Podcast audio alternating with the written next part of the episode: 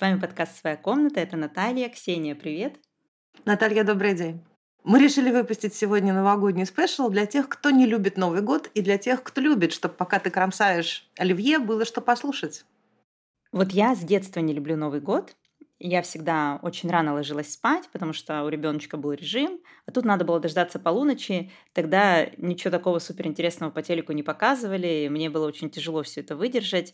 И я каждый год не могла понять, что конкретно мы празднуем, потому что один месяц заканчивается, начинается новый месяц, и на следующий день ничего не меняется, погода такая же, денег больше не стало, столько выходных подряд тогда не было.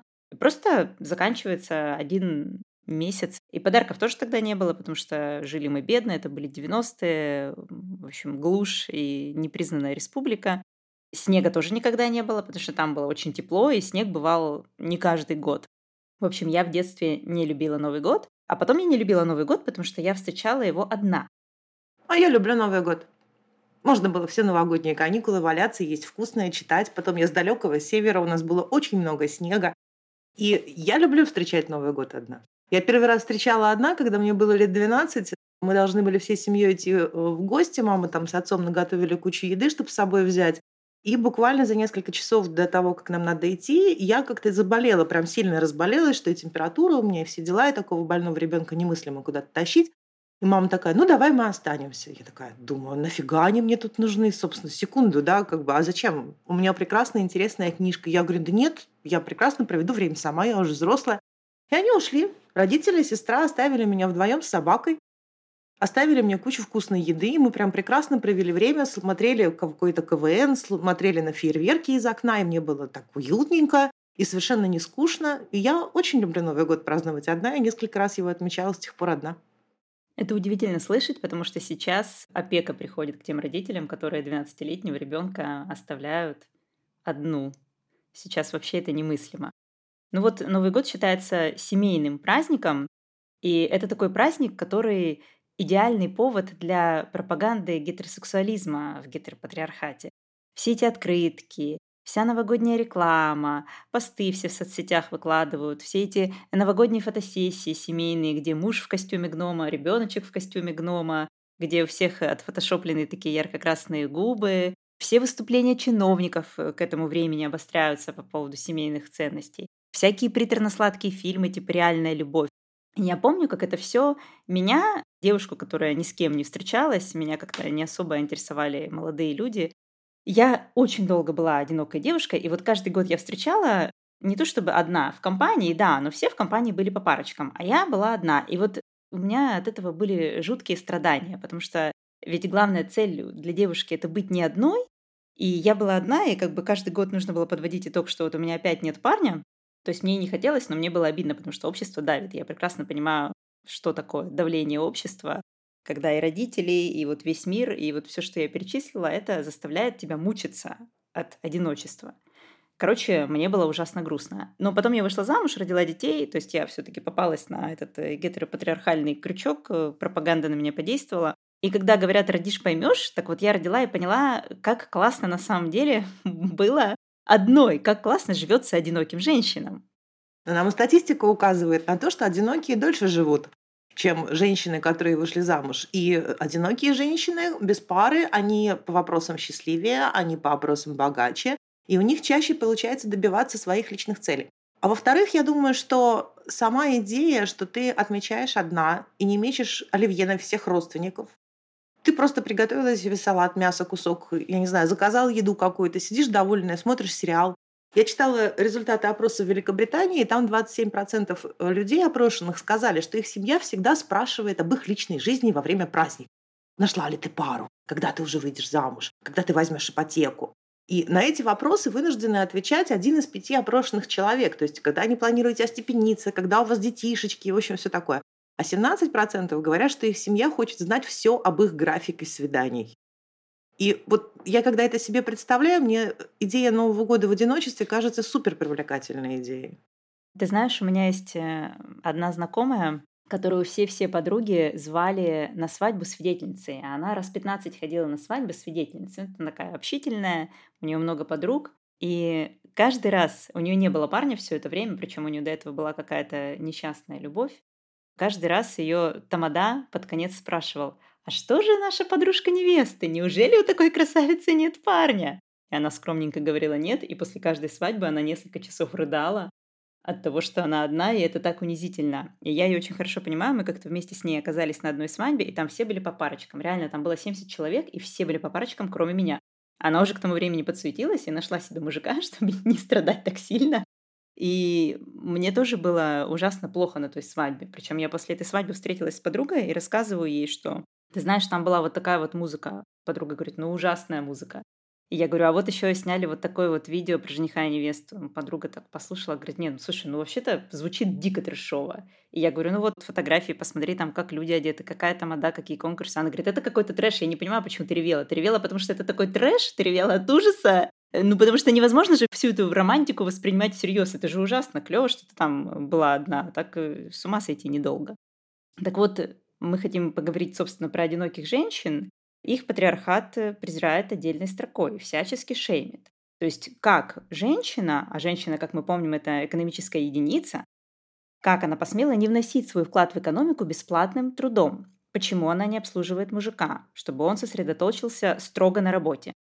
Почему она посягает на основу экономики, не на частную собственность, нет, а на самые-самые основы, на бесплатное воспроизводство населения. Выносить, родить, вырастить ребенка – это все очень трудозатратно, очень долго, очень дорого. Требует очень много сил, очень много денег. И это все вешают на женщин. Женщины у нас бесплатный ресурс.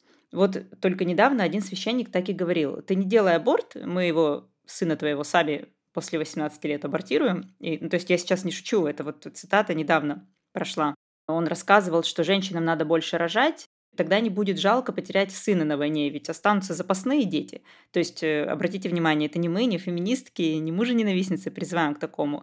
Это призывает мужчина от лица православной церкви. То есть, как бы исполняющий обязанности Иисуса вот такой вот вещает женщинам. Но общество это радостно подхватывает, они тоже демонизируют одиноких женщин. Американские инцелы, они придумали даже такой термин «фемсель», типа одинокая, некрасивая женщина, которая не хочет встречаться с мужчинами. То есть во времена суфражисток и до недавнего времени одиноких женщин называли синими чулками, а теперь даже какие-то молодые, совсем юные девушки обязаны не оставить мужчин без сексуального обслуживания, иначе на них повесят мизогинный ярлык и будут к ним относиться с большим подозрением, потому что одинокая девушка, да, вот девушка, у которой нету парня, она в компании, всегда какая-то подозрительная. Это кто? Это Настя, у нее нету парня. И такое там типа, вау, что с ней не так? Да все с ней так, господи, она прекрасно себя чувствует. Но вот это давление общества, оно приводит к тому, что многие люди начинают срочно искать компанию, чтобы не оставаться на праздник в одиночестве. И это приводит иногда к печальным, а иногда к небезопасным последствиям, потому что они ходят на сайты знакомств, да, какие-то друзья их с кем-то сводят.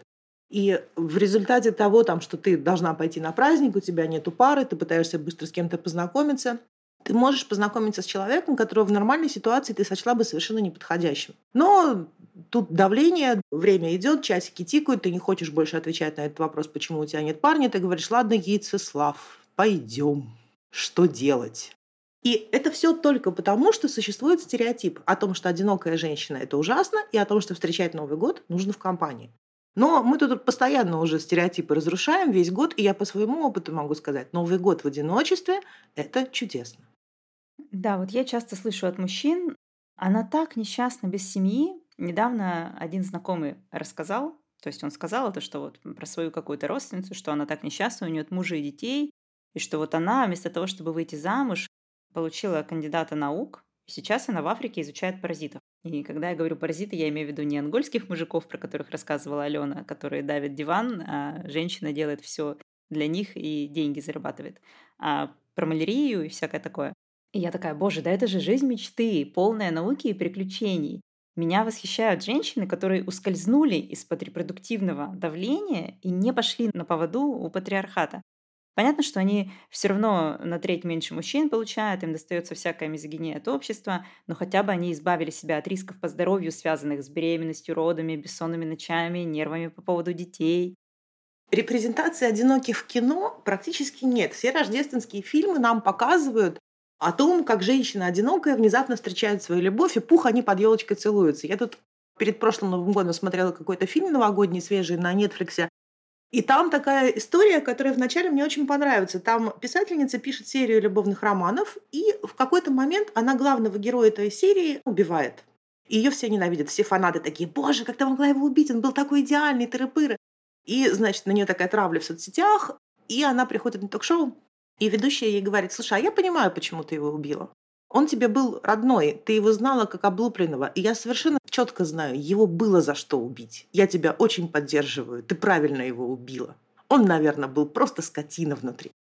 И мне это понравилось, но потом все пошло совершенно по традиционной рождественской схеме, да, там замок, любовь, все дела. И у нас нет вообще ролевой модели женщины, которая была бы настолько умной, что она избежала замужества и детей. Если есть одинокие и успешные, значит, они рожают для себя, и они ни в коем случае не делают аборт, или они ухаживают за какими-то там предками, или они там волонтерят. То есть что-то они все равно, какой-то обслуживающий труд на пользу общества выполняют.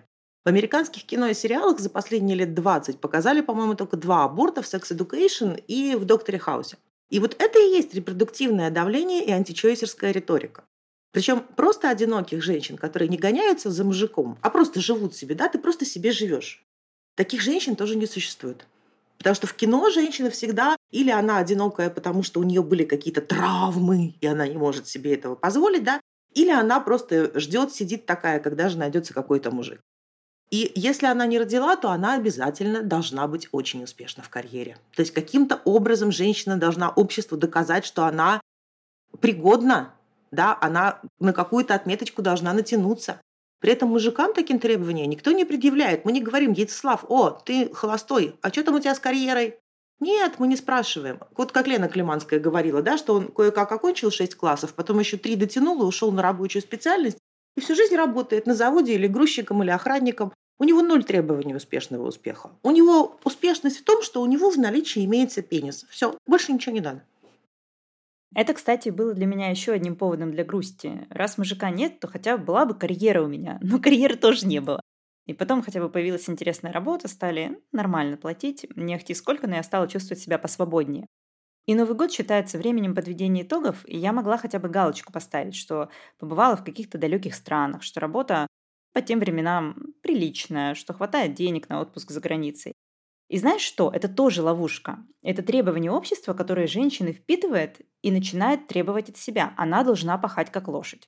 Женщину не оставят в покое, пока не выжмут из нее все соки. Экономике нужна замотанная женщина, у которой нет времени оглянуться по сторонам и обратить внимание на разницу требований от мужчины и от женщины, и в семье, и на работе. Потому что если женщины массово сообразят, что их обманывают, ну, будет как в Исландии. Кукусей изгонят с диванов, Яйцеславы, понятное дело, не могут этого допустить. И поэтому так много статей о том, что если вы встречаете Новый год или Рождество одна, то обязательно нужно задолбаться. Я прочитала, наверное, я не знаю, штук 100, да, все там несколько страниц выдачи Гугла на русском, на немецком и на английском. И в большинстве из них женщине типа одинокой предлагается пойти куда-то волонтерить, приготовить праздничный ужин для пожилого одинокого соседа. Почему-то сосед всегда пожилой одинокий мужчина. Я вообще не знаю, где они берут столько пожилых одиноких мужчин, учитывая смертность мужскую раннюю. И опять здесь женщина рассматривается как ресурс для окружающих, причем именно ресурс для мужчин. У нас сегодня короткий выпуск, поэтому мы не станем углубляться в тему коммерциализации праздников, но к подкасту мы приложим ссылки. Капитализм делает все для того, чтобы люди тратили как можно больше на праздники и ощущали себя виноватыми, что не могут тратить в 5 раз больше. Кстати, опрос по России показал, что 3 самых нелюбимых дела на Новый год у жителей России – это искать подарки, покупать продукты к праздничному столу и готовить еду. И с этим согласна американская статистика. Подсчитано, что на подарки, которые не понравились получателям, потрачено в год примерно $15 миллиардов. Ребята, отдайте просто деньгами уже, да, давали бы, причем желательно нам, конечно. И я вот думаю, может быть, лучше потратить эти деньги на себя, купить себе то, что точно порадует. Не искать подарки для мамы, там, я не знаю, свекрови бывшей, бывшего мужа, каких-то там родственников. Нет, потратить все деньги на себя и провести Новый год так, как хочется самой. Один Новый год, я помню, я просто проспала, потому что у меня была тяжелая работа с напряженным графиком. Я заказала еду домой, в 8 вечера легла спать и спала так крепко, что даже фейерверки меня не разбудили. Я выспалась, наверное, впервые за полгода. У женщин вообще очень мало времени остается на себя, на свои интересы, на свои мысли. Ну, можно хоть в новогоднюю ночь нас уже оставят в покое, мы хоть что-то сделаем в свое удовольствие. Поскольку у женщин нет времени подумать, чего они действительно хотят, то тем более они не знают в этом мороке пропаганды новогодней, чего им хочется в Новый год. И действительно, вот, пожалуйста, вам повод сесть и подумать, чего я на самом деле хочу, как я хочу провести этот день. Он выходной, он праздничный, работать не надо. Ну, там, вечером или на следующий день, вот как я хочу провести это время. Что такое мое время для себя? Весь подкаст «Своя комната». «Своя комната» — это, собственно, метафора того, что у женщины должна быть своя комната, а сейчас ее нет, что у женщины должно быть свое время для себя, и она должна понять, чего она хочет. В этом году, говоря о подведении итогов, я довольна собой, вернее, я довольна нами, потому что мы делаем этот подкаст. Мы делаем подкаст для умных женщин. Это не преувеличение, это действительно так. У нас не бывает тупых комментариев. Ну, каких-то залетных мужиков мы сразу баним. Все комментарии всегда по делу. Если возникает спор по каким-то очень тонким, очень сложным вопросам, их на самом деле будет много, этих моментов, потому что нам еще рефлексировать и рефлексировать. Мы только что сняли патриархальные пенсне и огляделись, и сколько всего еще предстоит переосмыслить. Так вот, к нам приходят только умные женщины, и спасибо, конечно, вам, дорогие слушательницы, это просто потрясающе. И когда мы делали этот подкаст, мы хотели быть поддержкой для... Я говорила уже несколько раз, что вот для таких, как я, которая в декрете гоняла с коляской по 8 часов, и нужно было чем-то занять мозги. И вы тоже стали для нас поддержкой. Каждый раз, когда нам пишут какие-то теплые комментарии, это как в том ролике про психотерапевта, 72 евро. Каждый раз я думаю, вот только что женщина сэкономила мне 72 евро своим теплым комментарием поддержки. Это лучшая психотерапия. То есть в моей жизни психотерапия не нужна, пока у меня есть подкаст. Нам каждый раз, когда пишут, что наш подкаст важный и поддерживающий, я сначала не верю, потому что во мне бурно цветет синдром самозванки. Но благодаря нашим прекрасным слушательницам и читательницам этот синдром постепенно теряет свои позиции. Все-таки радикальный феминизм и беседа с умными женщинами действительно не то что лучше терапии, но они вполне могут ее заменить. А еще нам рассказывают кучу интересного в комментариях, что-то такое прекрасное совершенно всегда пишут, и я каждый день теперь вижу, как много вокруг нас восхитительных женщин, и это очень вдохновляет, и это поддерживает и в феминизме тоже, потому что это размывает ту мизогинию, которая постоянно вокруг нас присутствует. Спасибо, что вы нас слушаете, что делитесь впечатлениями, что держите нас в тонусе. С наступающим всех Новым годом! Не давайте патриархату нас разобщить. Всем в Новом году здоровья, всем в Новом году денег, остальное приложится. И всем в Новом году своей комнаты.